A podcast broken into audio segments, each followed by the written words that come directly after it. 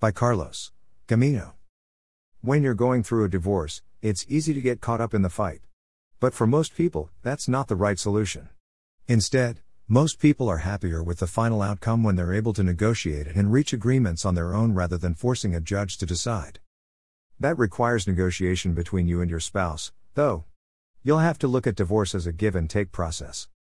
Here's how 3 negotiation tips you can use during divorce. Check out these three tips that make negotiating with your soon to be ex spouse easier. 1. Control your own emotions. 2. Focus on the problem, not the person. 3. Be reasonable. Number 1. Control your own emotions.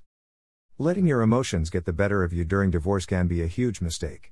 Because your emotions can cloud your judgment and prevent you from making the best possible decisions, it's absolutely essential that you check them at the door when you're trying to negotiate with your ex spouse.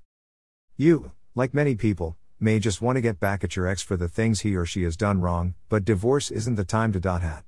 What you're trying to do during divorce is get the best possible outcome for yourself, and when you try to use the process for revenge, it's more than likely going to backfire on you.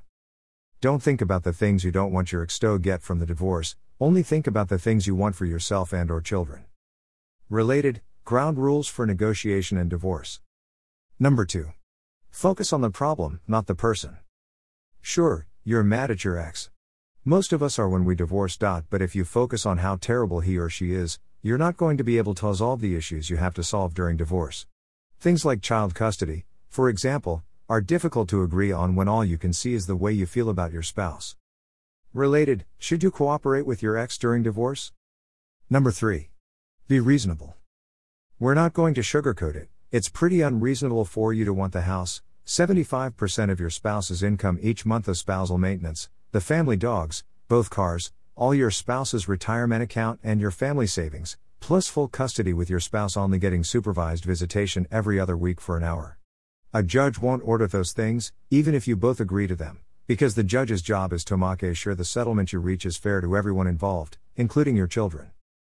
Be reasonable in what you expect to take from your divorce, otherwise, you're going to be seriously disappointed. Know that the judge will only approve a fair settlement and recognize that, like you, your spouse is just trying to get out of this with his or her head above water. Do you need to talk to a lawyer about divorce? If you need to talk to a Milwaukee divorce lawyer, we're here for you. Call us at 414 383 6700 to discuss your case with an experienced attorney in a free consultation. We'll answer your questions and help get you started on the right path to a successful divorce, one in which you're able to negotiate with your spouse to get the best possible outcome. Carlos Gamino